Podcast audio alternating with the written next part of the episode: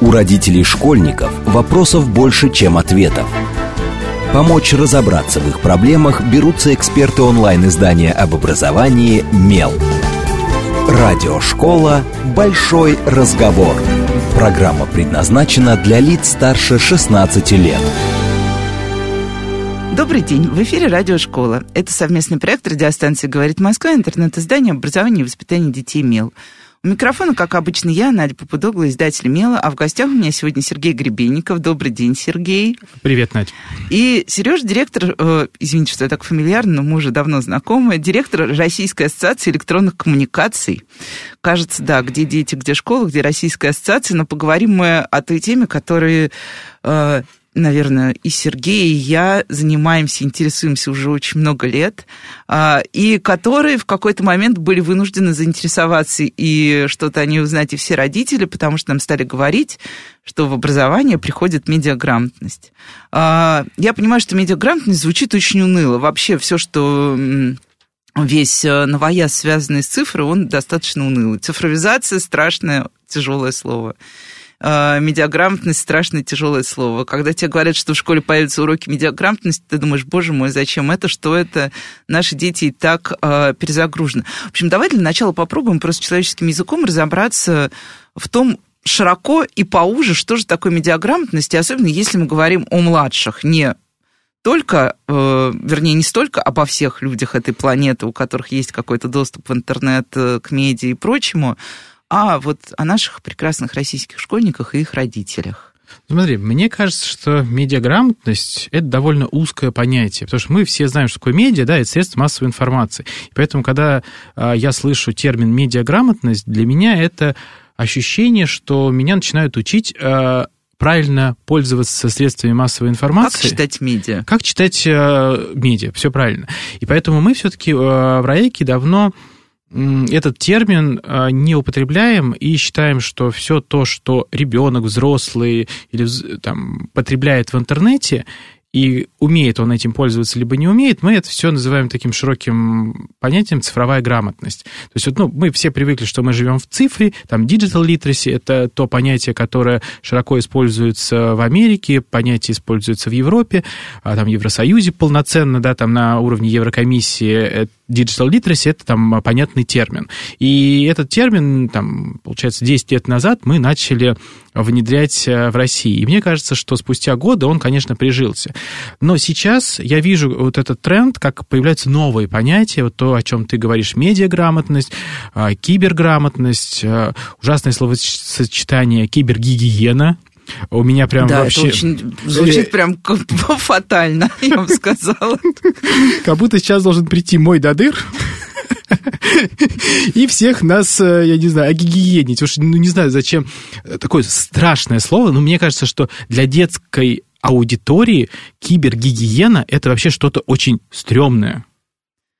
Ну, я бы сказала, что нормальный ребенок просто даже не поймет, о чем идет речь, как, в общем, дети не понимают, что такое медиаграмотность, потому что э, у моего ребенка в школе один раз был урок, э, который обозначили как основу медиаграмотности. А, я его спросила, и что же у вас было на уроке? А, он сказал, что не нужно отвечать мошенникам по телефону, но это было уже пройдено дома, что когда тебе звонят незнакомые люди и говорят, что маму арестовали, это неправда, и ты должен повесить трубку и позвонить маме. А, что если... Да, следующее, чему их учили, ну, это фишинговые письма, как отличить нормальную ссылку от ненормальной. Ну, и вот какие-то такие дальше детали, детали, мелочи и мелочи, они, конечно, безусловно, все важны. А, но я говорю, ну, в целом-то это было интересно. Он говорит, мам, ну, это каждый дурак в шестом классе уже знает. Вот. В общем, он был глубоко разочарован. А, но... А, при этом мы, э, вот сколько лет назад, я не помню, мне кажется, это было еще до ковида, да, когда пошли разговоры, что мы будем вводить медиаграмотность в школу. Шла речь вот об уроках а-ля разговор о важном, ну, то есть какой-то тематический урок, и он, в принципе, и проходит в рамках, например, тех же цифровых недель, были такие уроки. Да, да, да, конечно. Вот, э, потом говорили, что такой курс будет у специальных медиаклассов, которые до сих пор я не очень понимаю, чем занимаются, хотя езжу и читаю лекции в медиаклассах, но они настолько все разные и настолько по-разному осмысляют вообще, что такое медиа, что я для себя не могу структурировать происходящее вот так вот, чтобы объяснить, что такое медиакласс э, раз, два, три. Вот. А, как тебе кажется, в какой точке мы сейчас? Вот э, где вообще на самом деле в образовании должна быть какая-то вот такая вот точечное вхождение, да, ну а вот урок угу. в рамках цифровой грамотности, а где должно быть все остальное? Потому Смотри. что это же цифровая гигиена касается нашей ежедневной жизни. Ты это произнесла. Ну смотри, если я не ошибаюсь, э, какое-то время назад, и мне кажется, в этом году, но могу ошибаться, а, Мишустин, как премьер-министр, подписал а, концепцию развития детства в нашей стране. И туда заложена история, что в школах появляются уроки по цифровой грамотности. И я этому несказанно рад, потому что на протяжении 10 лет я со всех сцен, которые только возможно, говорил о том, что если мы сегодня не начнем детей образовывать в сфере информационных технологий, и здесь я всегда подчеркиваю, с точки зрения информационных технологий, не как а, технарей, а как гуманитариев. То есть потому что информационная грамотность, цифровая грамотность в первую очередь каждому нужна как гуманитарные знания, как пользоваться интернетом, как не столкнуться с мошенниками, как оставлять а, информацию о себе, как не навредить, оставляя персональные данные, что такое персональные данные, вообще зачем у меня их спрашивают и так далее, и так далее. И вот об этом нужно говорить. Кажется, что это очень банально, но при этом мало кто об этом знает. Но вот у нас есть такой чудесный проект, как э, «Цифровой диктант». Я его очень люблю. Он в этом году прошел уже в четвертый раз, и мы побили рекорды. Но хотя мы никогда не стремились э, к рекордам, для нас очень важно, чтобы каждый человек, который проходит цифровой диктант, стал чуть-чуть грамотнее в сфере информационных технологий. И очень у многих существует прям глубочайшее заблуждение. Я, опять же, везде об этом говорю. Все считают, что взрослое население безграмотно в сфере информационных технологий. Но наши исследования и цифровой диктант уже в четвертый раз показывает, что самые безграмотные в интернете это подростки и дети от 10 до 17 лет. То есть все-таки они именно. Конечно, конечно. И вот если говорить про цифры, там 6,43 это индекс э, цифровой грамотности в среднем по стране, а дети от 10 до 13 обладают индексом 6,19 из 10 возможных. И самый низкий субиндекс у них – это цифровая безопасность. И почему это происходит? Потому что дети, а, вот 10-13 лет, которые вот проходили диктант, они же родились уже с интернетом. Их родители, ну, как бы пользовались интернетом всегда. Мама была беременная, она пользовалась социальными сетями. И ребенок, ну, с детства был погружен в цифровые технологии. И он считает, что тот гаджет, которым я пользуюсь, он меня защищает.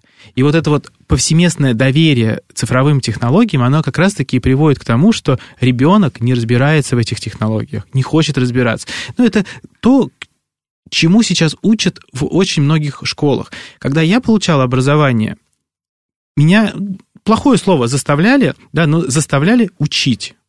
А сейчас не заставляют учить, сейчас эм, заставляют знать, где можно какие-то знания получить.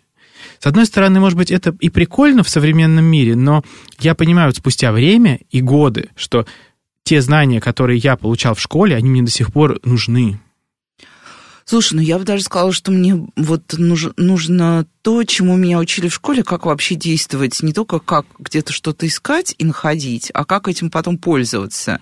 А, потому что сейчас, да, ну, я думаю, любой родитель знает э, ну вот как у меня, у меня ребенок, которому недавно исполнился 11, это ребенок, который доверяет первым трем страницам поиска. Как, в общем, и многие взрослые, когда ну, как взрослые, я с той же самой проблемой сталкиваюсь со студентами, которые приходят стажироваться в одно из зданий, в любой из зданий, у меня их несколько, где я работаю, и ты читаешь этот студенческий текст, и прям вот ну, поскольку я хорошо знаю темы, на которые можно написать стажером статьи, я уже узнаю просто вот эти фрагменты каких-то, э, ну, извините за грубость, стрёмных ссылок, которые подняты поиском исторически, которые не имеют никакого отношения к реальности, но ребята их берут, меняют слова местами, никак не верифицируют то, что они нашли, и просто раз-раз, вот тебе получился текст на достаточно серьезную тему. А дальше я тебе больше скажу. А, ведь они этот текст не читали. Конечно. Иногда бывает в этом проблема. Вот я, например, себя вспоминаю, у меня было много таких толстых энциклопедий, там разные, по природоведению, по биологии, по медицине, еще почему-то. У меня был компьютер, он у меня появился в 98 году. я брал эту энциклопедию, ставил перед собой и печатал. То есть я прочитывал этот текст не один раз. То есть такое у меня было контрольное списывание из энциклопедии. Я хотя бы получал какие-то знания. Сегодня что делают? Сегодня просто берут, копируют, а потом этот текст даже не читают. Кстати, да, это очень серьезная история, а, и она связана еще и с функциональным чтением, которое у нас, кстати, в школах замеряют, и все родители спрашивают, а зачем вы замеряете функциональное чтение? Но мне кажется, вот функциональное чтение это будет наша следующая проблема, с которой мы столкнемся именно из-за того, что, ну, во-первых, и цифровое чтение, оно по природе своей немножко другое, если учебник цифровой, скажем так. Э, с одной стороны, это очень классно, я люблю, что можно иногда взять с собой планшет, а не 158 тяжеленных учебников. А с другой стороны, я вижу, что дети, когда они читают только, ну, желание свайпнуть, оно очень быстрое, оно уже заточенное, и свайпит учебник так, как будто бы это вот, ну, картиночки в соцсети. Я смотрю очередные, вот это раз, раз, раз, раз. Я себя сам ловлю на мысли иногда, когда читаешь э, книгу, а, хочется перелистнуть, страничку. Ты думаешь, ну вот здесь понятно, ладно, сейчас следующий абзац, следующий абзац. И так я в какой-то момент понял, что я могу книгу за вечер прочитать.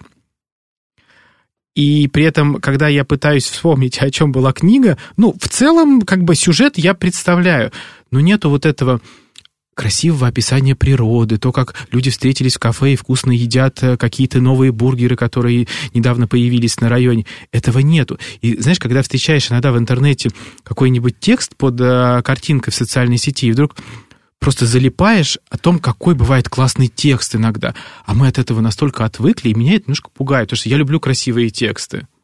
А все меньше и меньше. Ну, тут, кстати, даже и статистические данные, я не возьмусь э, напрямую делать выводы какие-то, но вот совсем недавно обнародовали результаты последнего исследования ПИСА, которое замеряет как раз математическую грамотность, читательскую и прочее. А Россия, правда, не участвовала, поскольку мы теперь э, идем своим путем и считаемся своей э, внутренней системой. Но так или иначе, э, международное исследование показало, что как раз упали все грамотности, и включая читательскую, причем она упала сразу на 10 пунктов, и связывают это в том числе с цифровым периодом вот этого пандемийного обучения, когда стопроцентная онлайн-обучение заменило обучение в школе, и вот этот гэп, который у некоторых детей составлял до года, потому что во всех странах были разного периода локдауна, вот, он очень сильно сказался на уровне чтения. А, сейчас вот я чувствовала, что это неизбежно, что можно уйти очень далеко, Поэтому попробуй себя вернуть. Ага. А, смотри, еще, одно, еще один популярный тренд, тоже, который я все последние годы наблюдаю. Мы говорим, что мы как бы дозагрузим школу обучением детей критическому мышлению. По сути, то, о чем ты сейчас говорил, это и есть критическое мышление.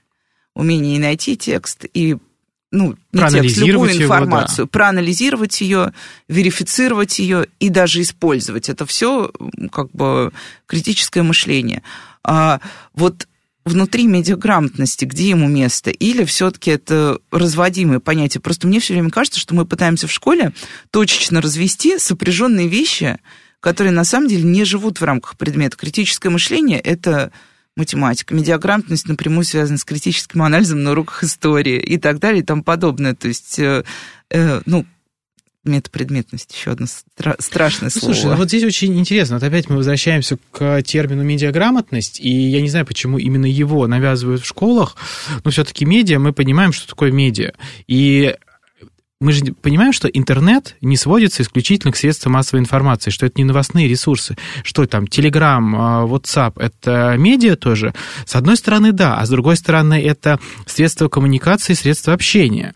Поэтому, когда мы говорим про там, медиаграмотность, про критическое мышление, ну, Хорошо, там, давай как бы в, терминах, вот мы с тобой там называем это там медиаграмотность, цифровая грамотность, давайте считать, что это как бы, ну, в целом мы говорим об одном и том же. Это о том, как пользоваться э, технологиями в современном мире.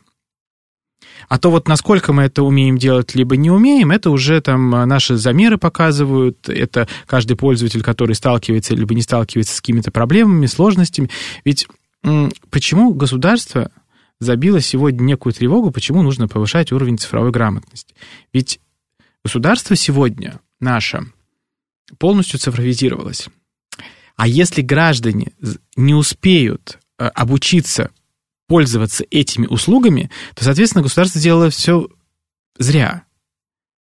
И не будет некого прогресса. Там у меня такое критическое отношение к тому, насколько это должно быть все цифровизировано, потому что я считаю, что мы пока люди, и э, мы хотим а, в офлайне тоже много чего делать. Ну Конечно, да, должна быть какая-то вариативность того, как ты можешь что-то сделать. Конечно, есть там, ну, правда, противники э, цифровизации, говорят о том, что бумага, церковь и все остальное должны существовать. Да никто против вас не выступает, это очевидно. Здесь вопрос просто не хочется, чтобы под предлогом того, что нам удобно, мы пришли к тому, что условно в парке мы будем ходить онлайн.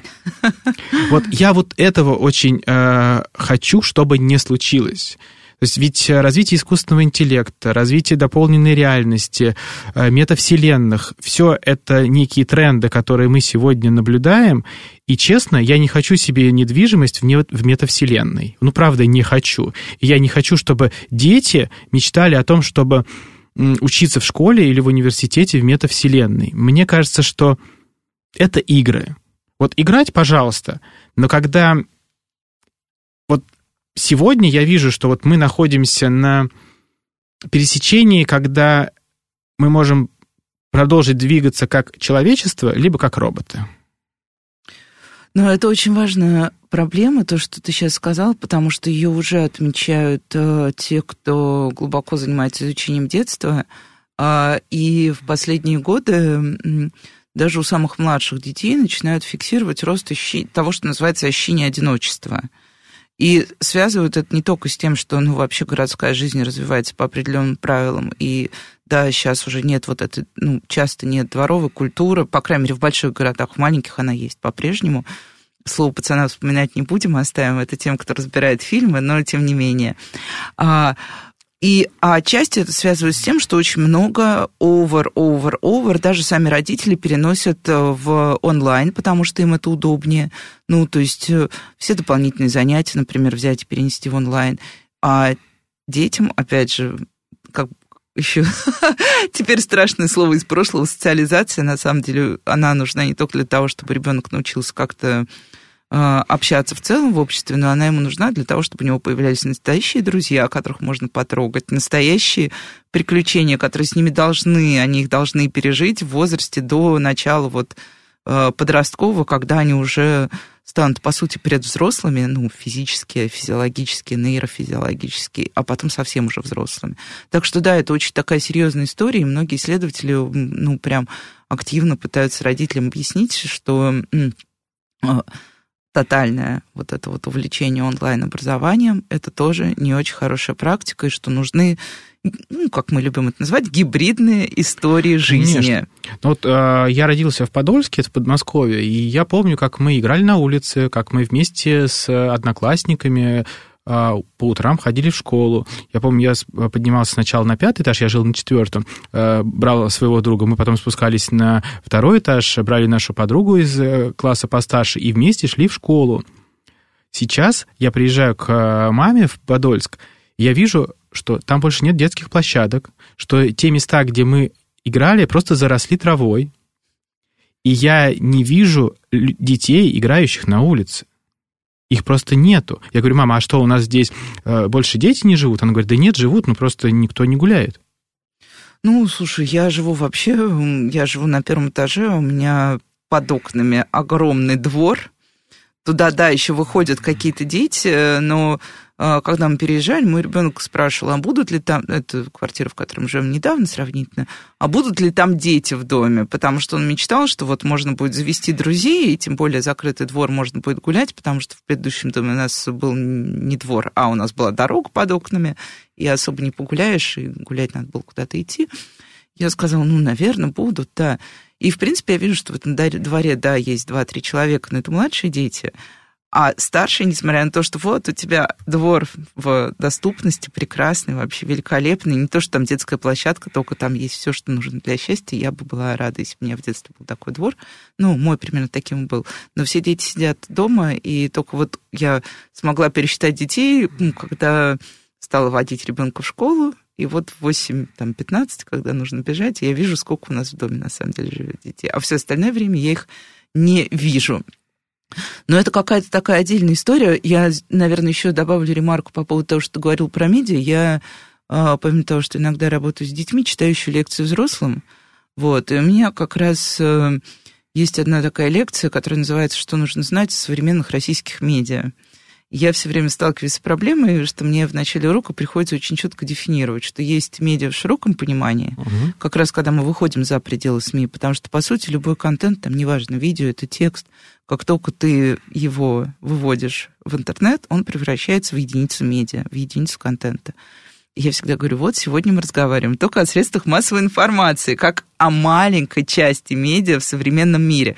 Вот э, мне кажется, как те, вернее, как тебе кажется, э, вот такие вот два понятия медиа, если бы мы спросили рядового россиянина, что такое вообще медиапространство и медиаграмотность, что бы он ответил? Это интересный вопрос. Не хочется ответить, э, как в мемах а, про Твиттер. Так, мне кажется, сейчас нужно будет пояснение. Ну, давай. Но я не знаю, чтобы ответил средний россиянин, что такое медиа. Ну, точно не газета, точно не журнал. Скорее, медиа — это, может быть, ну, действительно, наверное, поставили бы знак равенства с интернетом, как мне кажется. Но вот сказать, что медиа — это средство массовой информации, которые есть в онлайне, по телевидению, в интернете, в телеграм-каналах, это тоже уже сегодня медиа. Я думаю, что мало кто в этом разбирается. А, а нужно ли объяснять, вот, вот у, te, у тебя целая ассоциация, да, под руководством, нужно ли объяснять людям вот это вот, ну, то, насколько все это расширилось? Интересный вопрос. Смотри, в 2004 году, к десятилетию э, Рунета, тогда домену РУ, мы придумали премию Рунета. Ну, я присоединился в 2007, ну, тоже считаю, что я уже давно в этой сфере. И тогда наша задача была выходить массово с премии Рунета в эфиры разных телеканалов для того, чтобы среднему статистическому россиянину рассказывать, что в России появился интернет, что интернет существует, что в интернете есть определенные сервисы, и это наше будущее. И вот тогда, вот, ну, мне кажется, мы с этой задачей справились, и э, каждый россиянин сегодня знает, что такое интернет. И, ну, там, интернетизация в нашей стране, э, ну, она, правда, пошагала по, по всем регионам, и, наверное, сложно сегодня представить какой-нибудь регион, где нет интернета. Может быть, есть регионы, где, где нет мага... скорость. Где нет магазина, но там есть интернет. Поэтому, наверное, я бы сказал, что все-таки про цифровую грамотность надо рассказывать. Э, надо рассказывать про медиа. Наверное, надо. Чем грамотнее будет население, тем выше у нас будет критическое мышление, тем ну, тем больше у нас будет всем участникам процесса. Конечно. Ну и мы сейчас идем уже совсем через э, меньше, чем через минуту на новости. Я только скажу, что э, умела очень много премий. Э, так вот получилось, что нас любили достаточно долго, я надеюсь, заслуженно. Ваша у меня любимая, я всю жизнь мечтала получить с каким-нибудь медиа премию Рунет, и когда я Мела ее получила, я прямо ее привезли, меня, к сожалению, не было, я была где-то в Сибири просто, и мне написали «Надя!» И я приехала в офис, поставила на почетное место, и думаю, ну все, жизнь моя удалась. И вот на этой оптимистичной новости мы пойдем на новости и продолжим после них говорить о медиаграмотности. Как видите, получается максимально широко, потому что ну, иначе не может быть. С вами Радиошкола. У родителей школьников вопросов больше, чем ответов. Помочь разобраться в их проблемах берутся эксперты онлайн-издания об образовании «Мел». Радиошкола «Большой разговор». Добрый день, в эфире снова радиошколы. Это совместная программа радиостанции «Говорит Москва», интернет-издание «Образование и воспитание детей МЕЛ». У микрофона, как обычно, я и по-прежнему я, Надя Попудогла, издатель Мела. В гостях у меня по-прежнему Сергей Гребенников. Добрый день, Сереж, еще раз. Привет, Надя, еще раз. А, Сергей, директор Российской ассоциации электронных коммуникаций. И вот тут я подумала, что, наверное, нужна ремарка вообще про РАЭК, потому что я вот когда заканчивала предыдущую половину, что премия Рунет, нам с тобой кажется это очевидными вещами совершенно. А, а тут какая-то ассоциация, почему вообще она разговаривает про медиаграмотность? Да, то есть до этого мы поговорили, а нужно ли россиянам рассказывать, что такое медиаграмотность, цифровая да, грамотность? Да, да, мы успели ну, пройти про... все треки, но не рассказали кто мы такие? это классическая ошибка, но вот видишь, это, мне кажется, это я все время объясняю своим редакторам, что нужно вырываться из пузыря, э, и сама же в нем немножко утонула. Про РАЭК два слова, чтобы все поняли. РАЭК э, существует больше 20 лет как организация и объединяет игроков российской интернет-отрасли. В свое время мы, э, к нам входили и международные компании, Google, Microsoft, сейчас они в таком спящем формате. Ну, мне кажется, что РАЭК выполняет, я все время говорю, ну, как бы, конечно, нужно говорить выпол... Ну, выполняет, да. То есть я имею в виду, что РАЭК... Простое продолжено. РАЭК э, женского рода, конечно, но мне все ну, да. хочется... Э, все как... путают да. всегда. Но мы, правда, много что делаем для российского интернет-рынка. Мы проводим самые крупные мероприятия, такие как Российский интернет-форум, Неделя российского интернета, премия Рунета. Мы э, исследуем э, рынок, и, может быть, если э, слушатели знали и когда-нибудь встречались с таким исследованием, как экономика Рунета, и те цифры, которые мы показываем, это наше исследование, мы его делаем уже больше 10 лет, и этими цифрами реально пользуются все. То есть вот когда говорят о, об экономике Рунета и о вкладе а, цифры в ВВП страны, используют только наши цифры. Ну вот, слава богу, как-то поставили точку. И я сразу насколько вообще перейду в совсем другую э, область, потому что мы в первой плане немножко, вот ты сказал, что не хочешь жить в мире роботов, э, и я подумала, что э, нельзя избежать, хотя я все время стараюсь избегать вопросов про искусственный интеллект, особенно когда мы говорим про школу. Угу. Ну, потому что, да, скажем честно, вот это тот момент, где дети нас опередили. Пока я еще спала, мои дети уже обучились пользоваться чатом GPT. А, в Миджорни они тоже оказались к моему стыду раньше меня и начали генерировать какие-то безумные изображения и каким-то образом э, создавать себе подписки. Потом они тут же скачали все, что запустили российские игроки, и Сбер, и Яндекс, э, и сравнивали, кто лучше там что делает, у кого лучше получаются тексты, у кого лучше получается изображение. А дальше мы увидели, как э, чат GPT стал делать домашку, ну, вряд ли этого можно было избежать. Все равно были ГДЗ, а так еще проще. Чат GPT стал писать э, работы курсовые в вузах, и уже педагоги выкладывают фрагменты этих работ и даже э, объясняют, как они быстро и легко разобрались с тем, чтобы ну, вычленить те работы, которые написаны именно с использованием искусственного интеллекта. Оказалось, что это действительно очень заметно, несмотря на то, что вроде бы... Ну, потому что, скорее всего, очень научный подход э, в решении И научный подход, задач. и как бы, да, то, что все-таки искусственный интеллект использует накопленный массив знаний, и как бы он его не комбинировал, педагог, который 30 лет э, разбирается в образе Дубровского, он знает уже весь этот базовый массив, который может быть аккумулирован и переиспользован. Ну, это опять же вопрос э, подхода студента, либо ученика. Вот мне, то есть, ну, по себе я, опять же, могу судить, не по, ком, не по кому-то еще. Я любил учиться. И ГДЗ были всегда на любой учебник, но мне было прикольно решить самому и потом посмотреть, а правильно ли я Ты это был решил. хорошим учеником. То есть тут история, опять же, значит, мы возвращаемся в школу, что школа должна все-таки учить детей, чтобы им было интересно учиться. Конечно. Вот. Это очень важный момент. Просто когда школа говорит, что вот они все списывают, я всегда думаю, что они... в чем так проблема? Наверное же не только в том, что дети такие ленивые и безинициативные. Ну, конечно, всегда же прикольно. Ну, вот у тебя, я вот все время вспоминаю физику. Две строчки, а то даже полторы. И так смотришь на эту задачку по физике, думаешь, а как же Данут записать?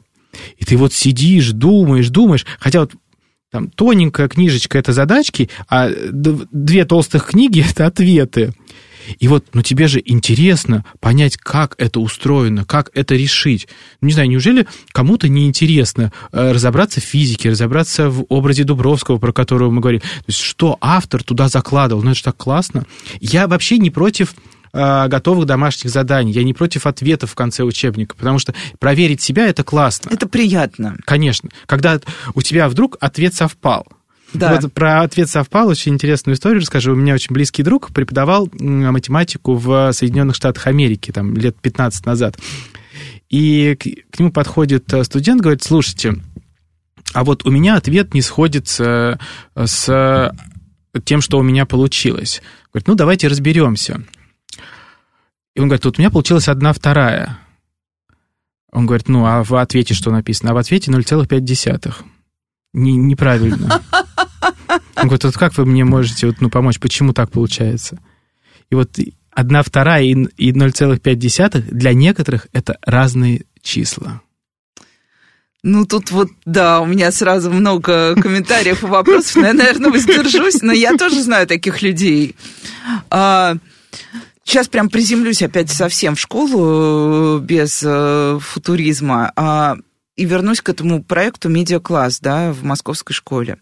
Несмотря на то, что я в первой плане как-то неделикатно в отношении коллег сказала, что я не понимаю, что это, как он создан и какие цели он преследует, но, тем не менее, в принципе, я понимаю, что э, медиакласс, э, задача медиакласса – это еще один класс гуманитарного направления, который подготовит широкий круг предспециалистов, которые будут заниматься всем от текста до, я не знаю, там 3D-дизайна компьютерной игры. А, но все-таки медиа-класс это, ну, по сути, про медиа, да, то есть это... Да. В перспективе люди, которые посещают, ну, ученики, которые посещают медиа-класс, они станут либо журналистами, либо э, дизайнерами, либо людьми, которые работают в сфере IT. Да, Около, да, да. Да, это именно вот это даже, ну как, да, это все-таки IT, конечно. Я все время пытаюсь нас исключить из IT, цифровые медиа, но нет, нет. надо признать, э, что мы неотъемлемая часть. Да, там дети учатся вот в хороших медиаклассах, дети учатся и снимать видео, и у них есть основы дизайна, а, и основы текста, в общем, всего понемногу для того, чтобы ты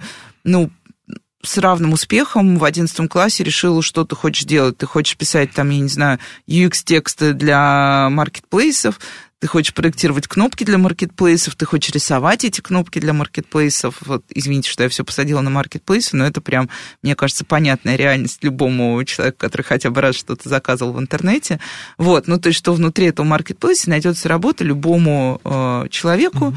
получившему определенный набор медиазнаний. Но вот если говорить про в целом медиапроекты в школах, что можно было бы добавить? Вот есть этот медиакласс, где, ну, в идеальном мире дети готовятся спать, спать. Это просто по Фрейду прям а, все, о чем я мечтаю. А, что можно было бы добавить в качестве каких-то вот таких вот развивающих и просвещающих медиапроектов в школу? Я считаю, что у меня, э, у меня концепция того, как э, нужно преподавать медиаграмотность либо цифровую грамотность в школах, э, немножко поменялась. От э, моей так. позиции, что ну, там, пять лет назад я считал, что нужно вводить уроки цифровой грамотности, и вот это условно должно быть так must-have, и дальше у меня закрадывается мысль, а когда, в каком классе? И то есть в пятом, седьмом, девятом, десятом, ну, невозможно одному и тому же учить каждый год. Ну, по сути, все равно там линейка очень ограничена тому, чему можно научить в сфере э, ну, медиаграмотности. Да, в, в формате каких-то да. hard skills да. прям.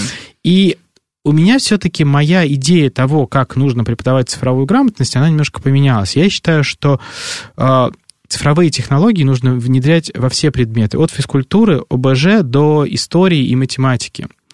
И здесь очень точно нужно подойти, то есть ну, на математике можно ну, людей там, учить, ну, отчасти не то, что программированию, да, а вот около этого...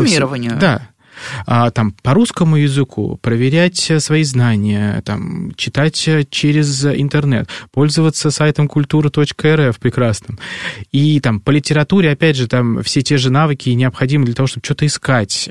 И вот мне кажется, что а, на самом деле, по литературе там читать современных авторов, которые публикуются только в интернете. То есть какие-то вещи, они должны стать, вот как вот интернет стал повседневностью у нас, точно так же и вот в школе а, обучение цифровым технологиям должно проходить через все предметы.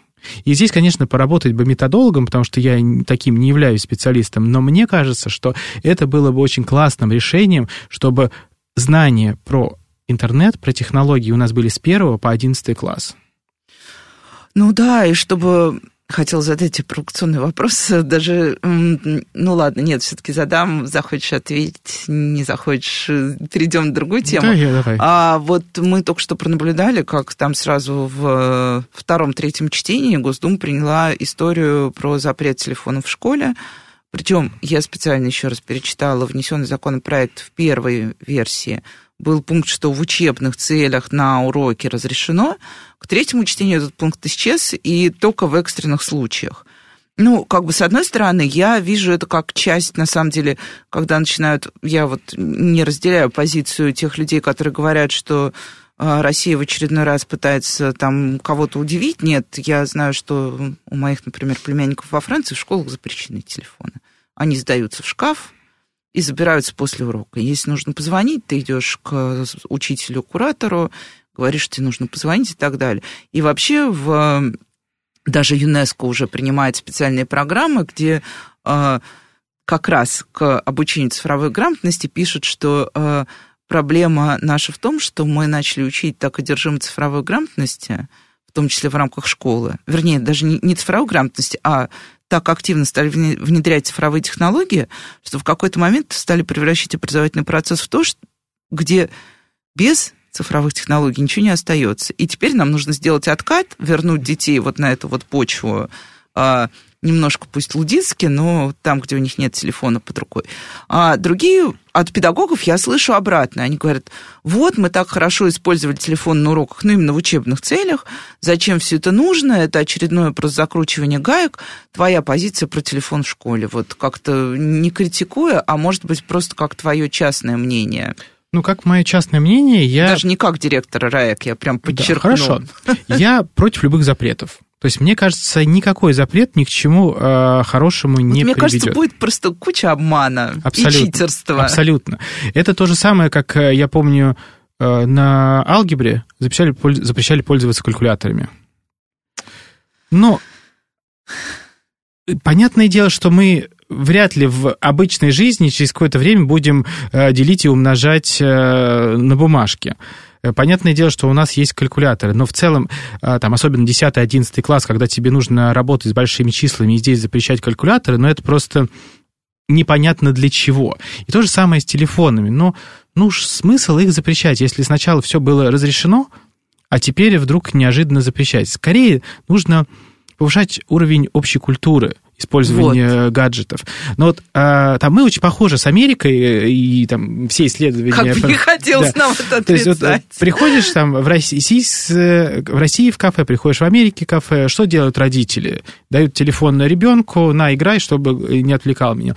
А в Европе другая ситуация. Вот приходишь в Германии в кафе, приходишь во Франции в кафе, я не вижу за столом ни у подростков, ни у взрослых, кто пришел с детьми, телефонов. Люди сидят, общаются.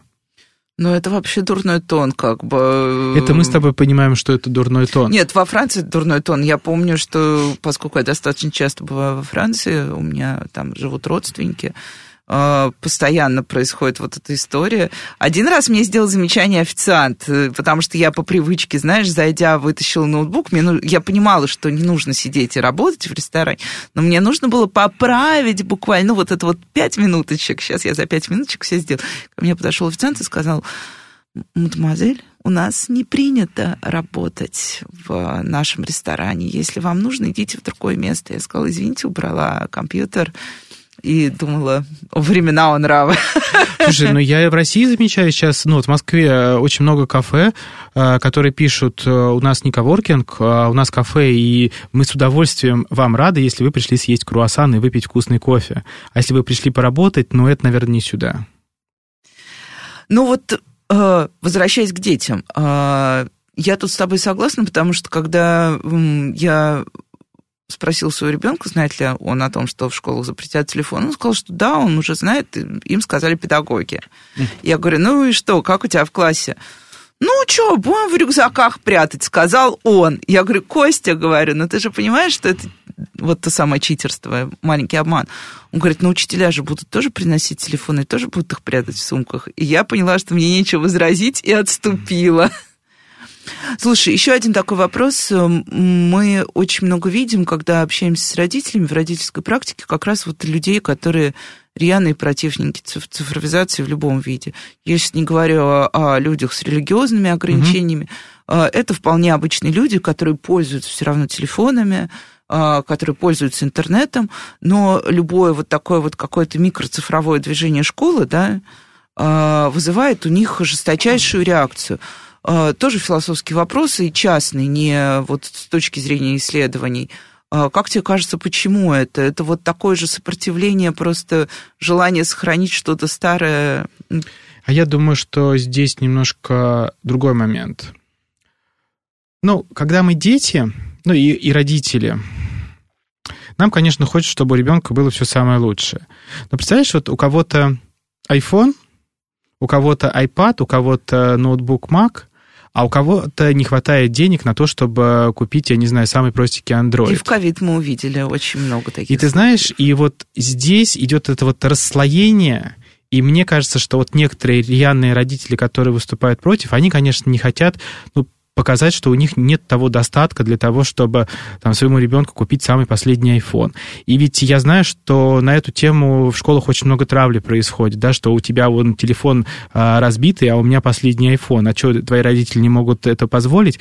И вот здесь, на самом деле, вот эта вот история с травлей, с буллингом, она очень сильно включается, и я бы, конечно, вот этого бы не хотел видеть в школах. Я понимаю, что есть классные школы с там, правильным воспитанием, с правильной культурой, но все равно зачастую среднестатистическая школа, она такая, что есть э, родители, которые могут позволить ребенку iPhone, а некоторые не могут позволить и, в принципе, iPhone купить на всю семью.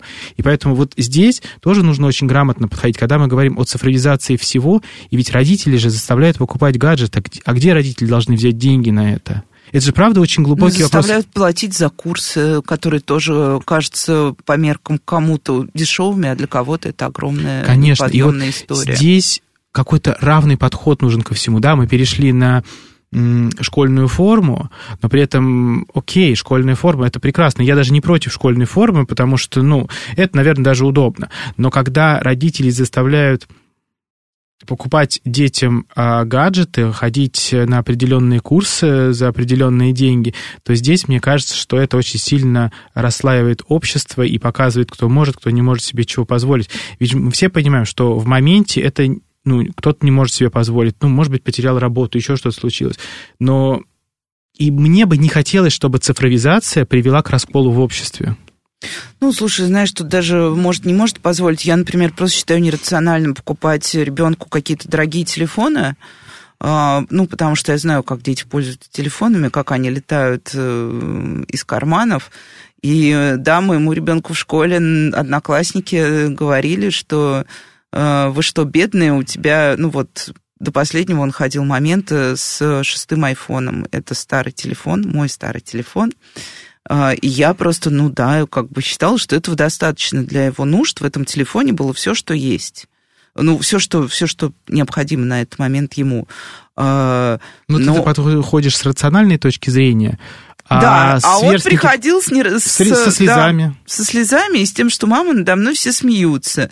И э, дальше начинался запрос, я говорю, а с какими телефонами дети ходят? Он говорит, у всех 14 Я говорю, дорогой, у меня на работе не у всех 14 И когда вы сами начнете зарабатывать, посмотрим, у кого из вас будет 14 15 16 или 150 Ну, как-то, ну, это, конечно, его мало утешало.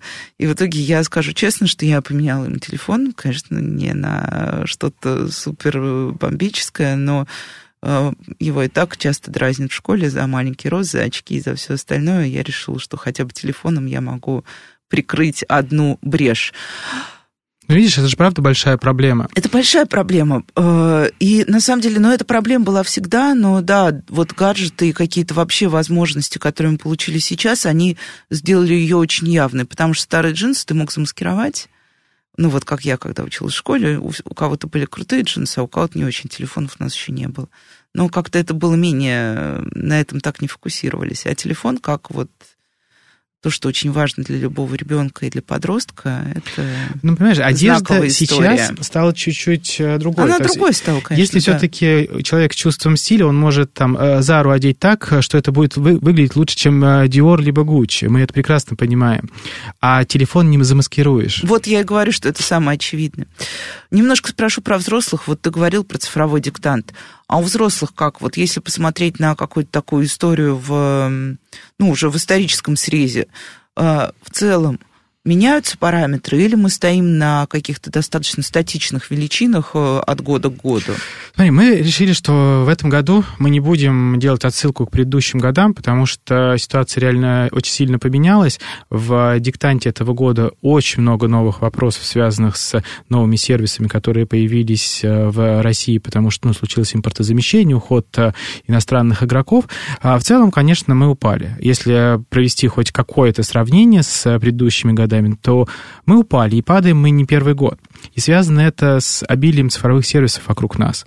То есть это то, о чем мы говорили в первой части программы, что у нас настолько много сервисов вокруг, государство давит со всех сторон с точки зрения цифровизации. Это не хорошо, не плохо, я просто как бы... Ну, как факт да, жизни, иллюстрирую да. эту ситуацию. И мы иногда вот в себе закрываемся и думаем, а вот еще скачать госуслуги культура или сегодня госуслуги дом, а может, не надо? И вот, ну, и я, например, тоже печалюсь. У меня количество приложений госуслуг уже, наверное, на одном экране телефона не поместится. Да, количество вообще всех госприложений, которые тебе нужны для выживания, а добавить к ним еще какие-то банковские и прочие приложения, которые тоже, ну, как бы неотъемлемая часть твоей жизни, и все, да, у тебя полтора экрана. А вот дальше я сам прихожу в банк, я тут мне нужно было в Сбер сходить, а... Вспомнил сразу анекдот про Сбер в то отделение. я говорю, ну, там определенные вещи, говорю, там мне надо вот э, закрыть счет, я этим не хочу пользоваться, перевести деньги сюда. Он говорит, а сделайте это через приложение. Я говорю, а вот представьте, что у меня нет телефона с э, доступом в интернет или вот, ну, смартфоны. Я говорю, вот у меня, представьте, Nokia 3310, вот они до сих пор продаются. Я говорю, а вы меня отправляете в интернет. Я говорю, а ну вот у меня нет доступа в интернет, что мне делать? А мы не знаем. И вот это на самом деле наша сегодняшняя проблема, когда да. нас отсылают в интернет а, и говорят только через приложение. Вот э, у меня стекло э, на машине лопнуло, я звоню, говорю, что мне сделать? Они говорят, а зайдите в приложение наше и оформите. Я говорю, а, поч... я говорю, а как-то по-другому можно? Они говорят, нет, через приложение. Я говорю, а если у меня нету смартфона? Они говорят, ну у кого-то попросите. И на самом деле это правда тупик некий, потому что сегодня все корпорации, государства и компании стремятся к тому, чтобы перестать общаться с людьми вообще, а загнать нас исключительно в приложение. И вот правда, хорошо это или плохо, выбирать нам. И вот мы сегодня должны за это, ну, сейчас плохое слово скажу, проголосовать скачиванием либо не скачиванием определенных приложений. И я, правда, я поклонник, я просто там интернет-эдиктед, гаджет-эдикт, да, то есть я люблю все новое, современное, но я считаю, что мы все-таки, прежде чем это внедрять вот так вот массово, мы должны помнить, что мы люди. Давайте, да, отличный финал помнить, что мы люди, да, и помнить, что на самом деле все равно в жизни нужен баланс, а свет однажды может выключиться вне зависимости от обстоятельств, а потом включиться. С вами была Радиошкола. До встречи на следующей неделе.